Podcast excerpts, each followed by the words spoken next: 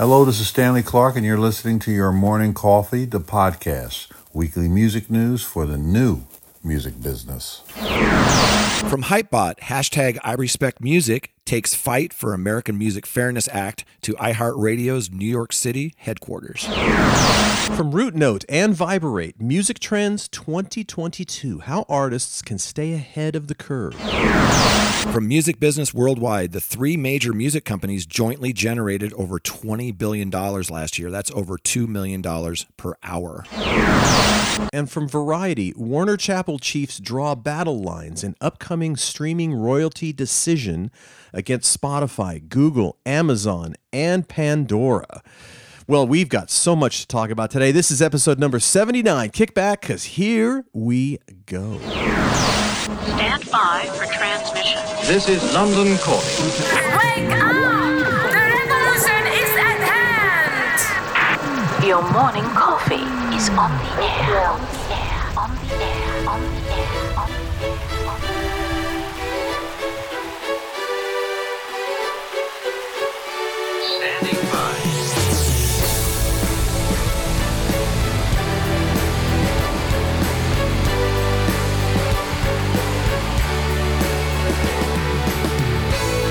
Your morning coffee. The weekly music news for the new music business. It's the highly curated, agitated, advocated, moderated, and liberated digital music information that you need to know.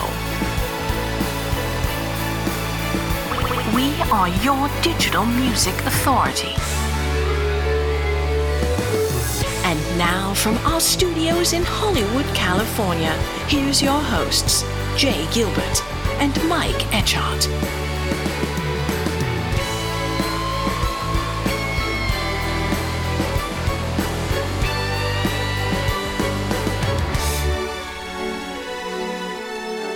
Well, Jay, as we look at our things we're going to talk about today, it is uh, it is wall to wall stuff that everybody needs to know about in the music space. It's unbelievable what's going on. It's really a lot of things Yeah.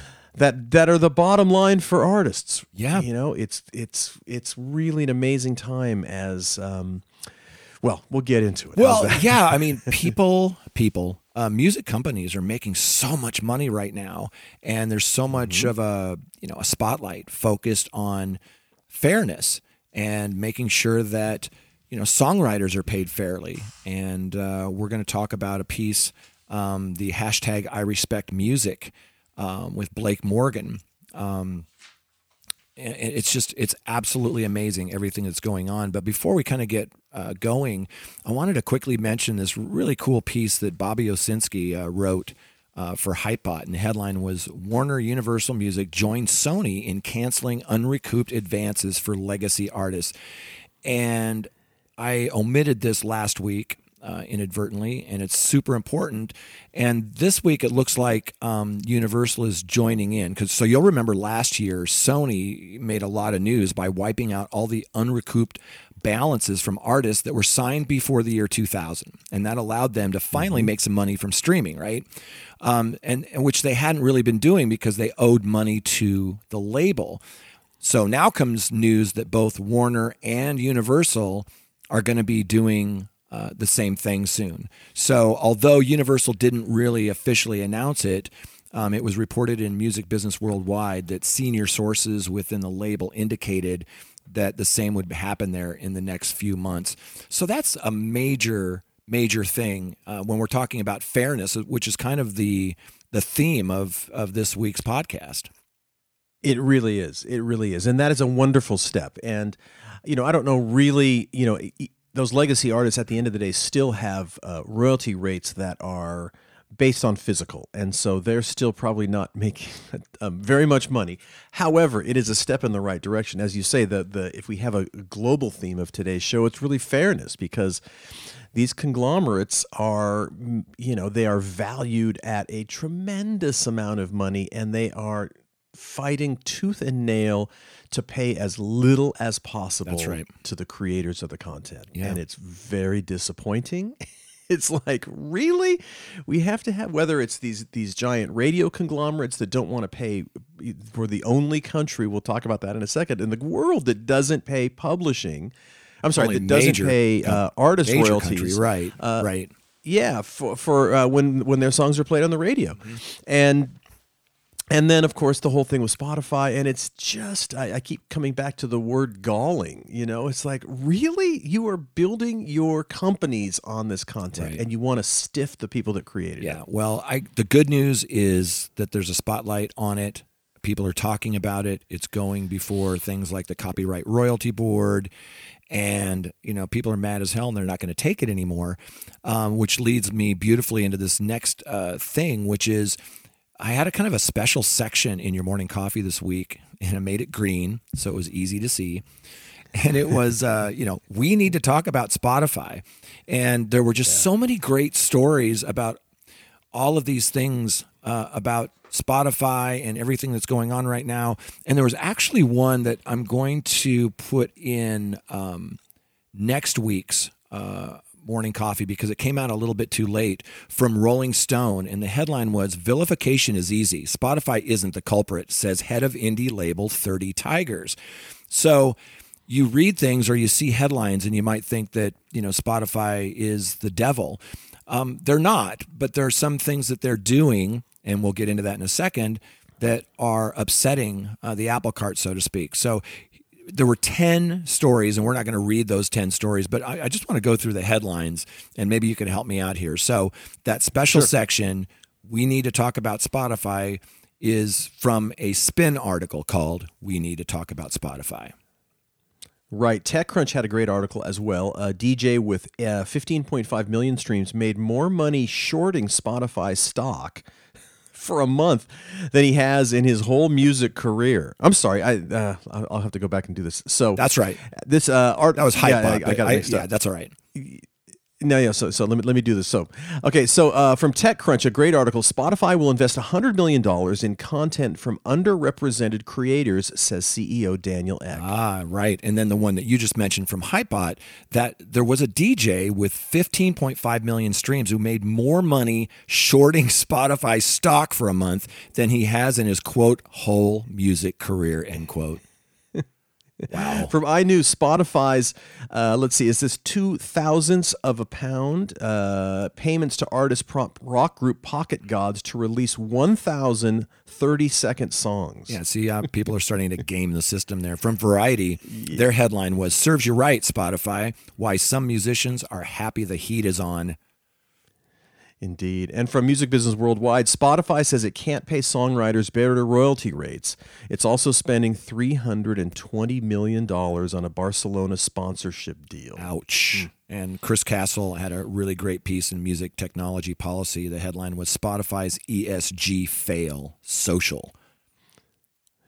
Yeah. And in uh, Trapital, Spotify and the neutral platform myth. Right. And then uh, from Protocol, how Spotify uses Spotify. And then from American Songwriter, in their own words, why artists are leaving Spotify. So uh, it is full on damage control in the in the in the offices of Spotify. One would assume. Um, what what that will you know in six months, I wonder what's going to become of that all, Right. if anything. Right. And as we talked about last week, they were a little bit late to taking the uh, Neil Young and Joe Rogan situation seriously. And um, you need to get out in front of uh, issues like that. and I don't know if it's going to blow over in six months. It just shows that, like you mentioned last week, you know, none of these platforms will be the big dog forever. Um, we've seen this happen time and time again. And a little mistake like this, uh, some would say a larger mistake, it needs to be controlled uh, quickly. So, lots to read about if you're interested in uh, Spotify and what's going on. So many different stories and different takes. But again, we're not going to read every one of these, but we just wanted to share some of the headlines with you. And that's just from one week. Yes. Well, and it's interesting because, you know, for if, you're for Spotify, so there's a lot of things, you know, as as they do when things kind of go sideways. Uh, for companies or for humans, it's not just one thing; it's several things. And so we've got what we're talking about today, which is obviously this the whole Joe Rogan thing with Spotify, and then on the other front, it's it's their their lack of of uh, willingness to to come up and pay more for publishing, and you know the things that going on with, with radio broadcasters, and so there's just a lot of things that are in the news, and a lot of things kind of attacking several flanks for the for the company, and Yeah. You know it really is damage control and. How they handle it and how they deftly kind of maneuver it, deftly, I should say, not deftly, uh, although maybe deftly is not incorrect either, but how they deftly uh, try to, you know, try to control the spin. Right. And as we've said again, and it's worth mentioning, they are uniquely. Um, uh, um, what's the word I'm thinking of? They are uniquely challenged in that they don't have. This is their only business. Yeah. Music distribution. They don't have a bigger side business that keeps the money coming in. They're not Apple. They're not Google. They're not Amazon. It's their core Uh, business. Spotify. And even though they're getting into the you know podcasting world and some of their you know uh, ancillary products like the you know the car thing, um, it's you're right. It's their core business, and um, I'm I'm watching as they're taking down some Joe Rogan episodes and they're um, being more vocal with their policies. But is it a little uh, too little, too late? Um, will you know? Only time will tell. Um, but it's it's just so fascinating that there's so many different stories on so many different fronts, and uh, you know they're they're in the press a lot. Well, and what you know, what, what could happen also is, you know, Spotify, as we mentioned in the in the lead, and they're not the only company that is pushing back on on these uh, publishing rates, um, but maybe that logjam might be broken by them really trying to do the trying to to promote their brand and promote being good guys for artists. And maybe they will maybe switch sides on that. And who knows some there might be some interesting things that happen because they are in It'd such be a, bit good of a PR play. Right? And and, Yes, and another thing that we haven't really talked a lot about is you know because it's it's not necessarily music, but you know these comedians are upset because Yes. they're you know with with music there's the underlying you know composition and I, I like the analogy of thinking of that as the blueprint and then the master as being the the house that was built from the blueprint mm-hmm. that anybody can build another version of that house but there's really only one original right so with with a song there's publishing and then there's the master but with comedy it's it's kind of a gray area and now these comedians have been fighting, and it's not just Spotify, um, it's all of the DSPs to fairly get paid for both, just like musicians do. So it's another interesting twist.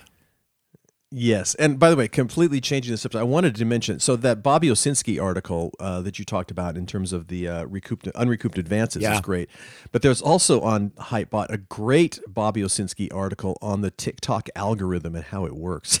Which I went into that rabbit hole after I finished the article about the unrecouped advances. So, if you want to see how the sausage is made at, at TikTok, Yeah. there's another great piece to, to check out. Yeah. And Bobby's a, a wonderful writer and a super, as we've mentioned many times, a, a guy who who who knows a lot about a lot of things. Yeah, I've been on so- his podcast. He's been on mine. Um, I, I have the uh, a great deal of respect for Bobby and what he does with uh, his uh, Music 3.0 blog, and a lot of the things from his Music 3.0 um, Bruce uses on Hypebot, which is great.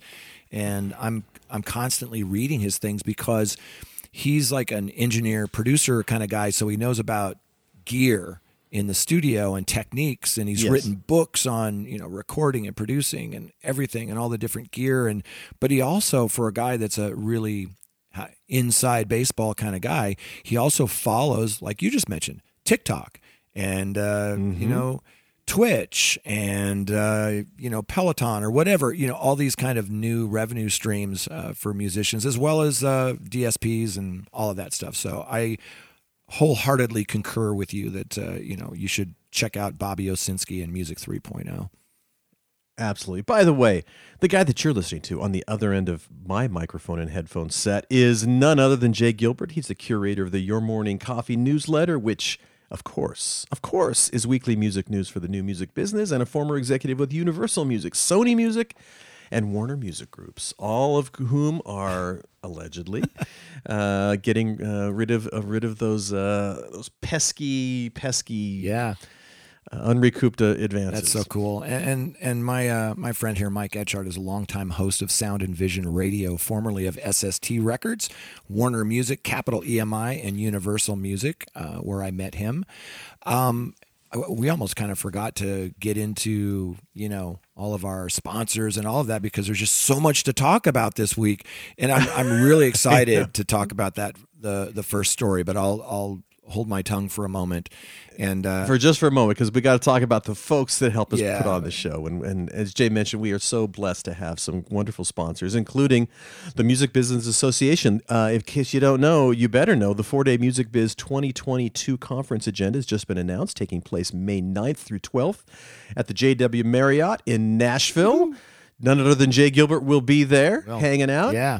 buying drinks for everybody Hey, getting a little wait, crazy wait, wait, getting a little, little tipsy along with returning favorites like the Metadata Summit, hashtag NextGen Now, DSP workshops, and Brand Summit, to name just a few. You'll find timely new additions for 2022, including conversations on NFTs, gaming and immersive music experiences, catalog acquisitions, and much more. Uh, pop over to musicbiz.org and don't forget to register for their upcoming live stream. Let's talk physical successes and opportunities for physical music products. That's February 23rd at 10 a.m. Pacific, 1 p.m. Eastern Time. That's right. Your morning coffee podcast is also brought to you by our friends at Bandzoogle, built by musicians for musicians. Bandzoogle is an all-in-one platform, makes it super easy to build a beautiful website and EPK for your music. All the features you need for a professional website, they're all built in. Hosting and a custom domain name, dozens of fully customizable design templates, tools to sell your music and your merch commission free, commission free crowdfunding and fan subscription features, mailing list tools to grow your fan list and send newsletters, social media integrations, and live support from their musician friendly team seven days a week. Your morning coffee podcast listeners can go to bandzoogle.com, try it for free. 30 days. Just use a promo code Morning Coffee, all one word, and you'll get 15% off your first year of any subscription. That's bandzoogle.com, promo code Morning Coffee. And we are also sponsored by Hypebot. Since 2004, Hypebot has chronicled the new music industry and the trends and technologies that are changing how music is discovered, consumed, marketed, and monetized. It's edited daily by founder Bruce Houghton with help from Owen Davis. Hypebot and sister music blog, sister sister blog Music Think Tank are published by live music discovery and marketing platform Bandsintown. Yeah, speaking of Bandsintown, over 65 million live music fans trust bands in town to get personalized concert alerts, recommendations, and messages from their favorite artists. The number one artist services platform connecting over 550,000 artists with their super fans. Managers, labels, agencies, and artists access their own dashboard to manage and promote their tour dates across all platforms. Indeed. So big thanks to Music Business Association, Hypebot, and Bands Town. We are super, super appreciative of the support and the help because we could not do without them. Yes. So what do you say, Jay? Let's Yeah. jump into our stories. Oh my goodness, so many things to talk about.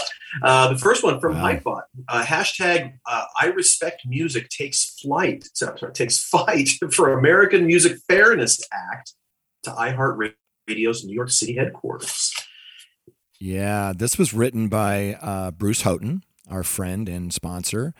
And uh, if you don't follow my other podcast, Music Biz Weekly, we had Blake Morgan on a few weeks ago, episode number 499.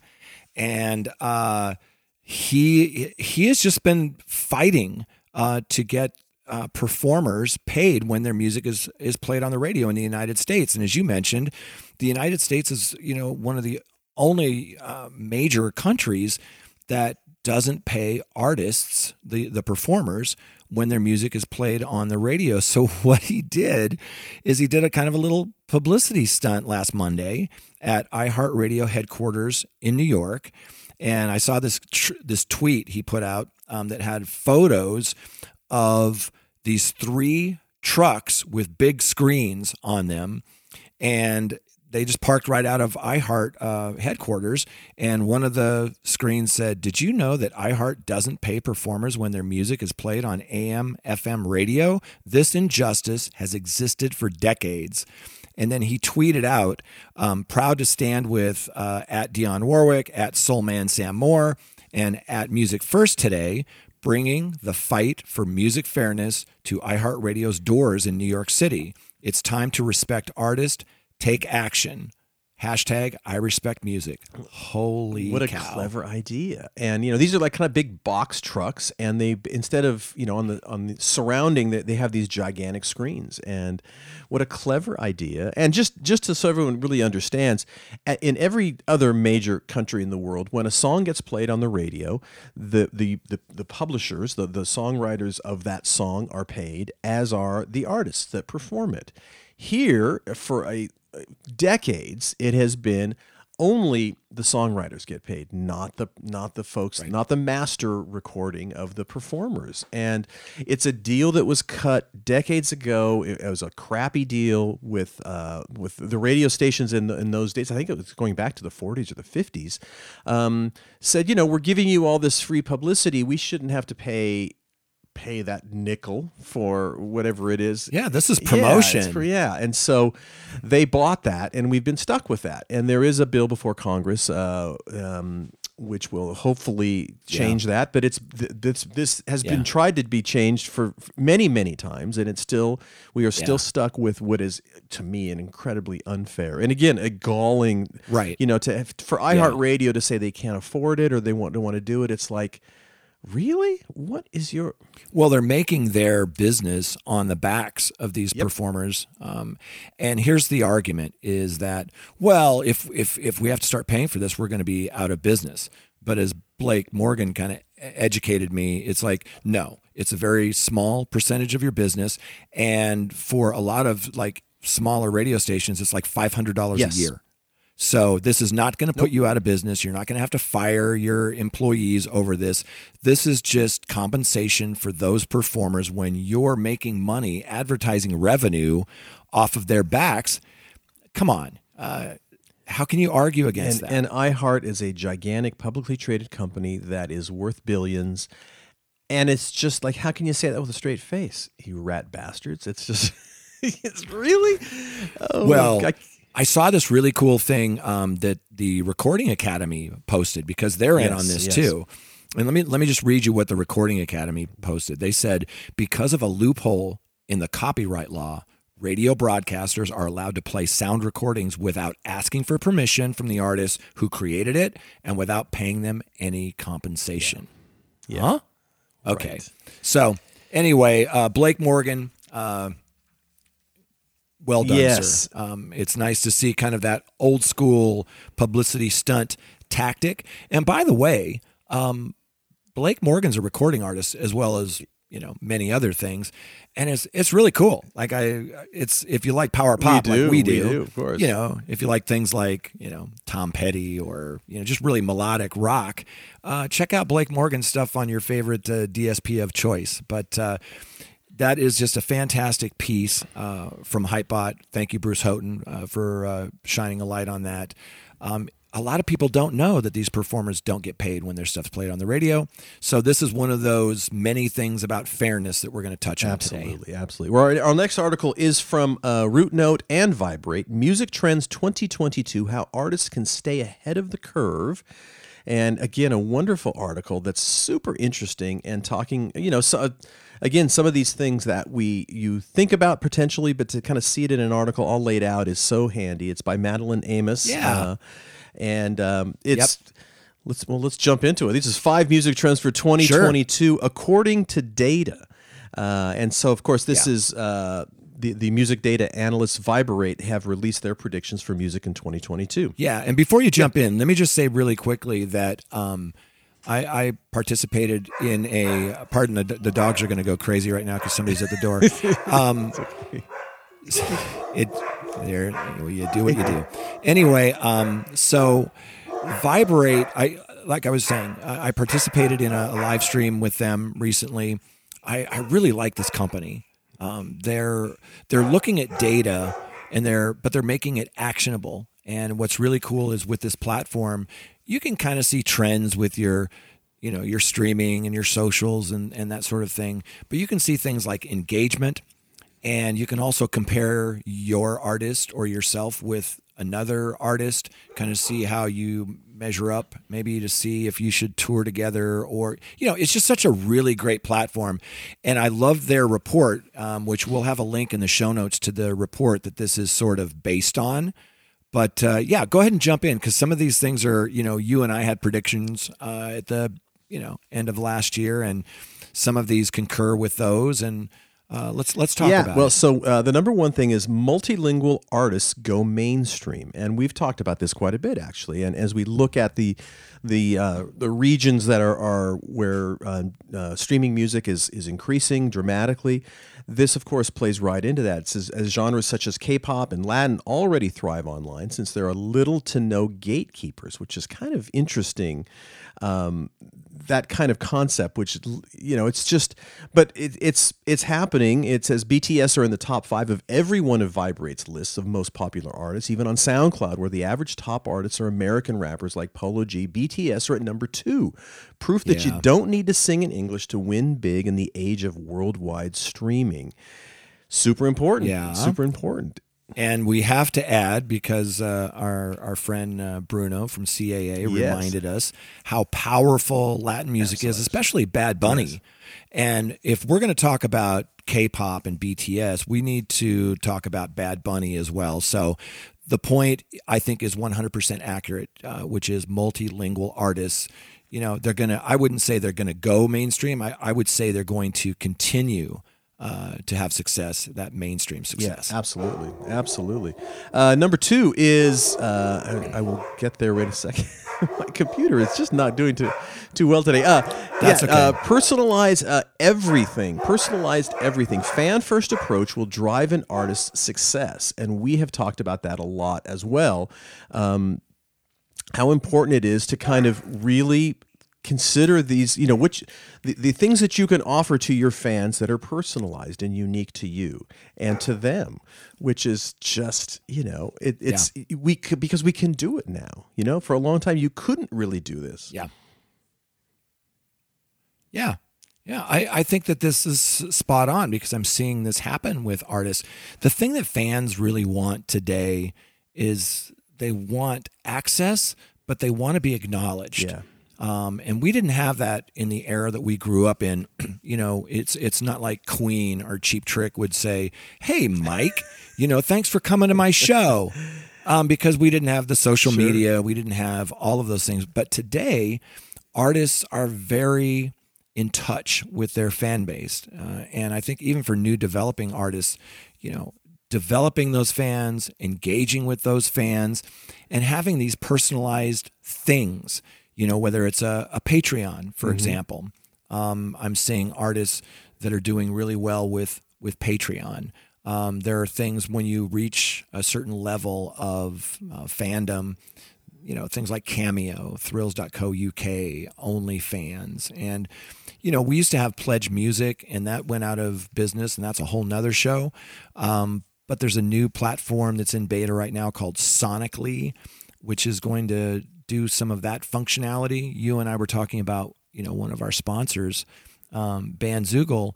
Well, they have that functionality, and it's commission free. And I'm not being, you know, like saying that like an advertisement. I'm just saying it's a great thing. And I build sites in Bandzoogle, and you can have your merch and those experiences commission free.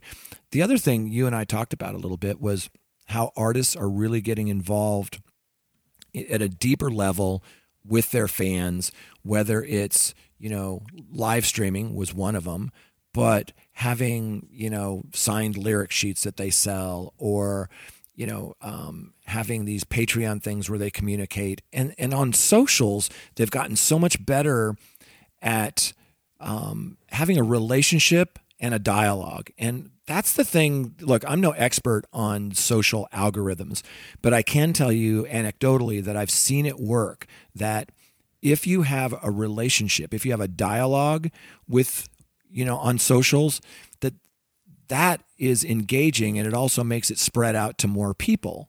Mm-hmm. Right. If if you just post buy my album, see my show, buy my album, see my show over and over, um, you're kind of dead in the water and very few people are going to see it. That's why I tell people it's not the 80 20 rule, it's the 90 10 rule, meaning that 10% of what you post should be about commerce, whether it's buy my album, see my show. So, anyway, the whole personalizing things, um, I think that ties into some other things that they have in here, like tipping which you and I talk about with Tencent. You know, it's such a big deal, and I think it's going to be a bigger thing here. Absolutely. Um, uh, on this one, number three and number four are very similar. Uh, and number three is TikTok will act as a career launch pad, of course. More talent discovery and promotional efforts will be focused there. And then in general, number four, short videos will rule. Easily digestible videos such as TikTok will be the most useful promotional format. We are sure seeing that right now. I mean, TikTok is just blowing up in terms of artist development, and it's remarkable. Yes, and it's not just TikTok. And let's let's separate these two just a little bit. Definitely, TikTok is you know massive, and it's it's launching some careers. Um, but as I always say, it's the easiest platform to gain views and the hardest to gain real engagement. Um, I've seen artists get you know like a million views on something, but that doesn't mean they'll sell a T-shirt or uh, sell out a room. And short videos, I think this is huge because what I'm noticing is that the advertising, the targeted online advertising that's really working uh, for me and some of my colleagues right now are these bite-sized chunks. Whether it's reels, you know, Instagram reels are doing really well right now. Whether it's you know stories, whether it's you know these bite-sized chunk uh, videos that you alluded to, um, people are flipping through their feeds. They have no attention Yes. span, and you need those little clips to grab their attention and pull them in. So I think that's really effective. Um, so I also think that things like um, Canvas, if you look on Spotify, you go to your Spotify for artists, you can put a little eight second looping video on your song. And Spotify claims that you get more engagement and more listens by doing that. Um, I don't know if that's true or not, but if you're you know working with these DSPs, then you should listen to what their needs are first, and you know help do that. But uh, it it just reinforces the point that you, you, almost need like a creative director for for your band, and it could be the drummer, but you need someone who's editing these eight second canvas videos and 15 second videos, you know, for reels or all of these little bite sized chunks that kind of lead up uh, to draw people Yeah, in. absolutely. Uh, the last one on this list, uh, number five, uh, genre lines will blur further. Moods will be more important than genre labels, and we've talked about this as well. It's it, kind of the mood. You know, we grew up in an era when it was all about genres, and now in the playlist era, of course, it is moods, and and then of course the blending. You know, just in terms of of you, you know the, our awareness of what's going on in the rest of the world and it's it's obvious that that's going to start having a lot of these blending of genres and of languages and of all kinds of stuff and that's that's happening right now you know it's it's um It yeah, is. It, it's it's the, It the the continued sort of mashup gumbo of music, and that's always been what music is Yeah. anyway. And so it's just going to become even more broad and more different influences coming into music. That that's going to make very yeah, interesting. I had a really interesting uh, conversation uh, last week with a friend of mine from Spotify, and we were talking about how it used to be more genre, and genre certainly hasn't gone away. It's still very powerful, and that's really because uh, streaming was emulating radio, and radio kind of broke things up by genre in, in later years. But it went from genre then to mood, you know, and now it's going after an audience. So if you listen to Pollen on Spotify, that's not genre and it's really not mood. It's really based on a target demographic that they want to reach. And I think that's super interesting. Um, and I think going forward, you're going to see more and more things. And, and I brought this up before. You and I grew up in an era where we'd turn on the local radio station and it would have Poco and Pure Prairie League alongside of Wild Cherry and Earth, Wind, and Fire. I, I didn't know that those were different. They- It was just, they were good songs. Stevie Wonder, you know? And it was just like, these are just great songs. I didn't know what color Stevie Wonder was or cared, you know, or is that R&B, urban? We didn't talk about those kinds of things. It was just great music. And I would bet, well, I know so, but if I looked at your music collection, it's not all EDM. pop, country, jazz. I can tell, you know, from our conversations, and I think most people, not everybody, but most people listen to music like that. And I think it's difficult to put those things together, but if you do it in the right way, like again, Spotify with Pollen, for example, it can be highly effective. Yeah, yeah, yeah. Well, really interesting article, and and certainly again worth checking out and checking. Uh, and this is kind of all data. You know, these are not opinions; these are based on data, which is fascinating. And you Yeah. are the king of data, Jay, because you love this stuff. But it, it's it's it's just fascinating to I- kind I of do you know, love- I do love you do, yeah. But I, I really enjoy reading about you know what's happening and how it's happening and again this kind of gumbo of things that again the challenge for artists is is you know you are in charge congratulations the bad news is you are in charge and and you you can take all this information in and perhaps act upon it but if at the very least it just shows you kind of what's going on around you and Good stuff.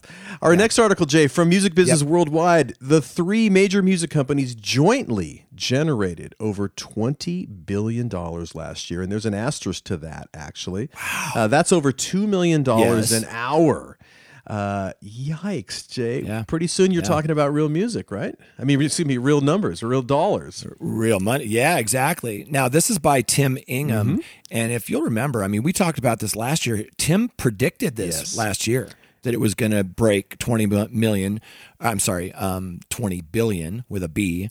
And he was right. Now, they're extrapolating a little bit here because uh, Universal's numbers are, aren't, haven't been released yet, but they they have the first nine months of the year, so they can kind of extrapolate out what it's going to be, and it is I mean, just the growth is is really crazy. Warner Music Group, you know, they've they've announced theirs, right? They generated, you know, 5.6 billion.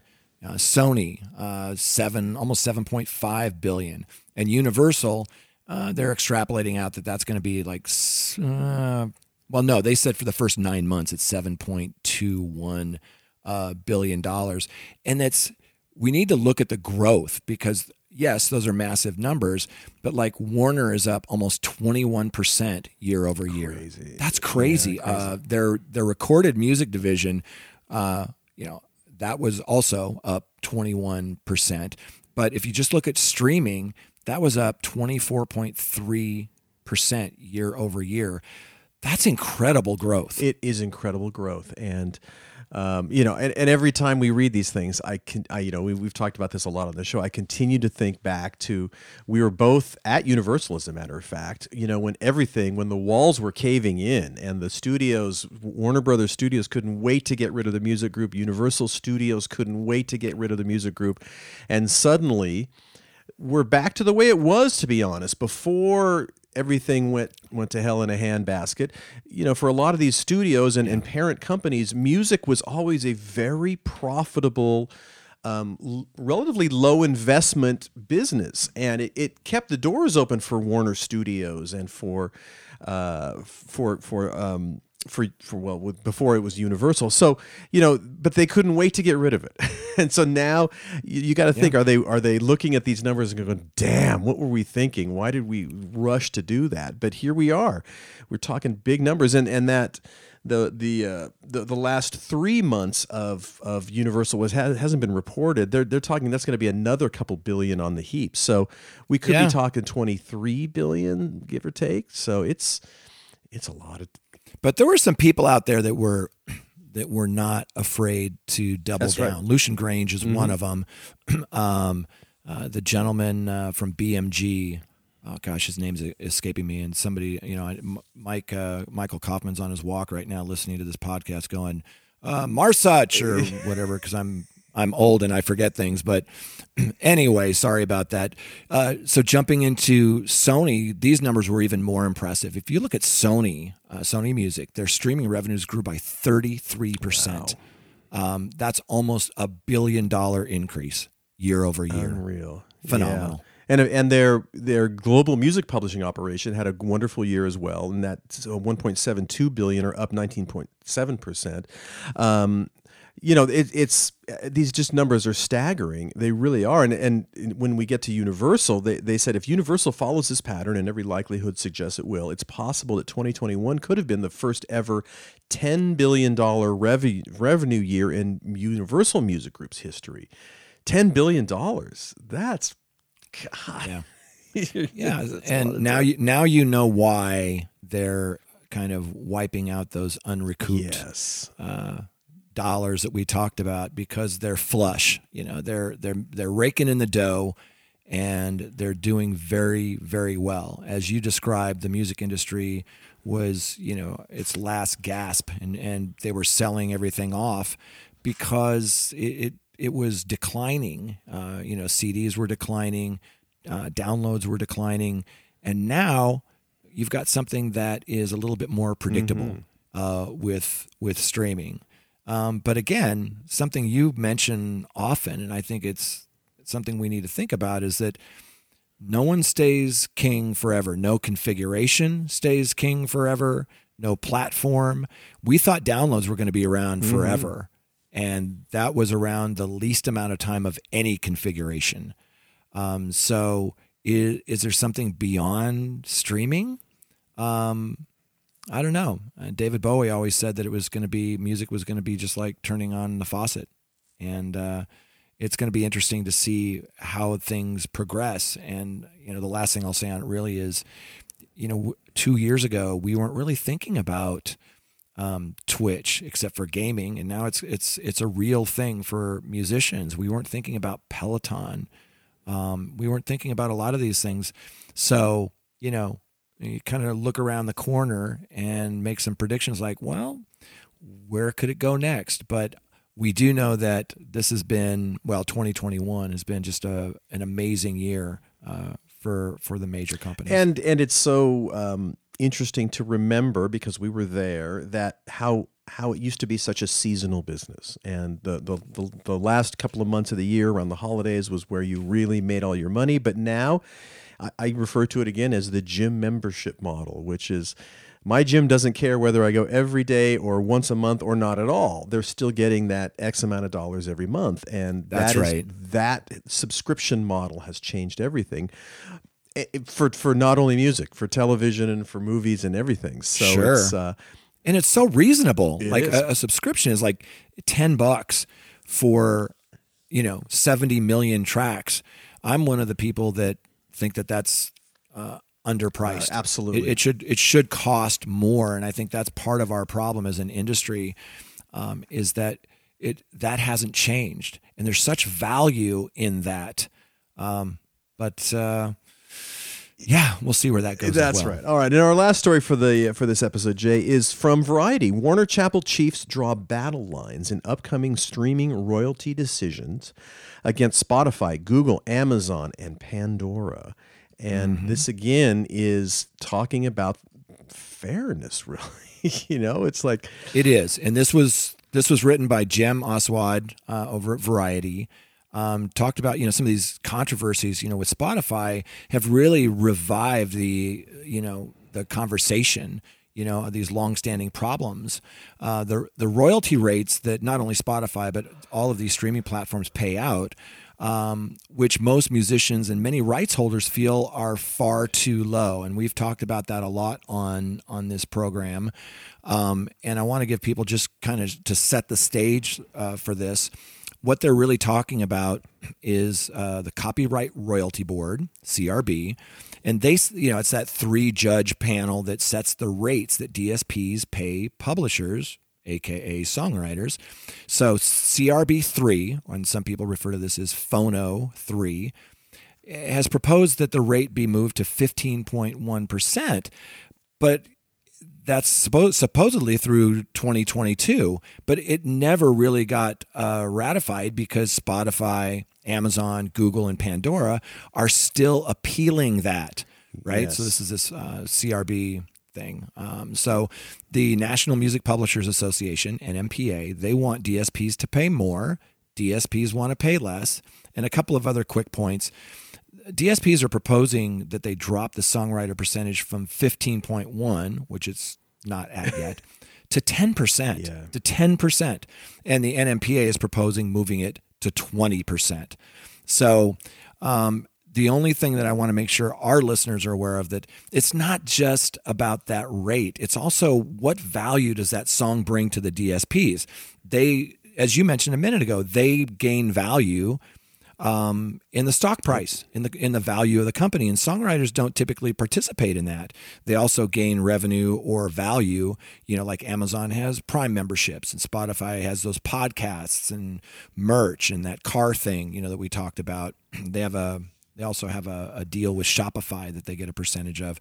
And then Apple, of course, they have their whole product ecosystem. So you and I are, excuse me, big fans of paying uh, artists when performers when their music is played on the radio. We talked about that.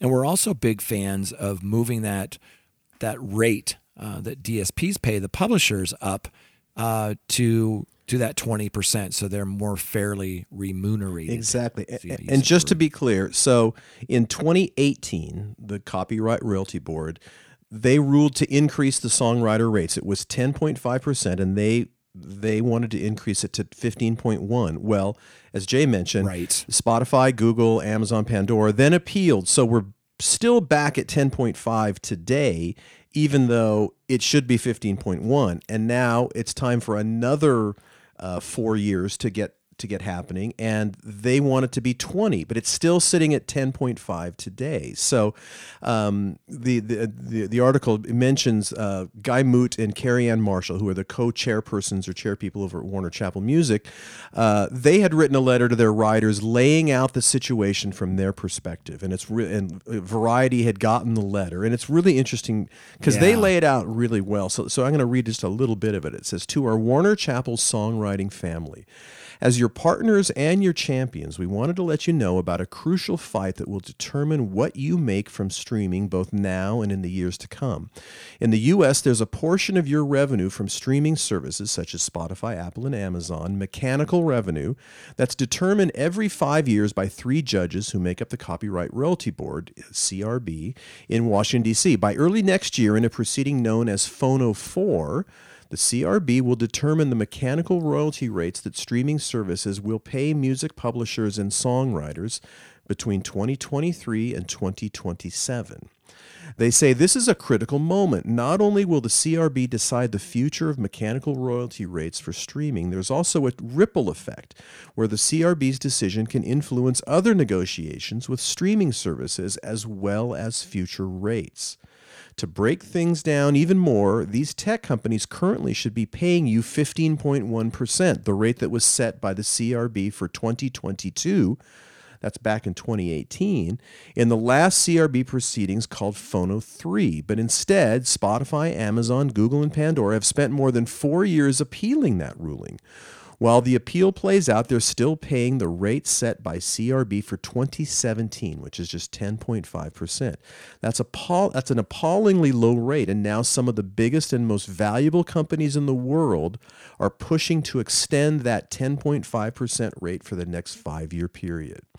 On behalf of all songwriters, music publishers, and other trade associations, the National Music Publishers Association, which is the NMPA, the Nashville Songwriters Association International, NSAI, and Songwriters of North America, SONA, are advocating for an increase to 20% in Phono 4. powerful, powerful stuff. And the the line that jumped out at me in this uh, letter, um, this is so important. It says, "Without songwriters, we wouldn't have songs or streaming services. There'd be no music business at all. You deserve this pay raise and more." So we've laid out how much money these companies are making. Um, we've talked about Daniel Ek being worth three point something billion dollars um, and the ancillary value that they get of these companies on the backs of these songwriters and performers. It's time that we have some transparency and uh, a bit more fairness Absolutely. when it comes to that, as well as uh, as Blake Morgan will uh, tell you, we need to get in the United States. We need those performers to be paid when their songs are played on the radio, and people are making a business out of doing that. Just fair. Absolutely. And I come back to my the word that I keep using, which is it's galling that these guys will these guys and gals will not pay the people that brought them to the party. It's like you, you just ought to be ashamed of yourselves. So, on that note, Jay, we need to wrap up episode number 79. Uh, we don't know what's it's the Super Bowl for us. We're, we're recording on Saturday. So, when this gets pl- played, Yeah, this, Super Bowl the Super Bowl will be tomorrow. old news. Super Bowl will be old news when this is run. This runs, but uh, I'm gonna be. I'm excited. I'm gonna be sitting on my couch and just kind of noshing and having having some fun watching the game. Me Yeah, too. It should be fun. And uh, I do. I do know that Jay and I really appreciate everyone listening in. So thank you so much We for, sure for checking us out. And I uh, want to thank our our sponsors because they sure help us put this uh, together every week, including Music Business Music Business Association, Bandzoogle, Hypebot, and Bandsintown. We uh, and also please hit that subscribe button and send us your comments because. We really we appreciate really it. appreciate and like to hear what you think and what Yes, you uh, want to talk about. So you are a big part of this show as well. So on behalf of my good friend Jay Gilbert and myself, thanks for listening in. We will see you next week on episode number 80 of the Your Morning Coffee podcast.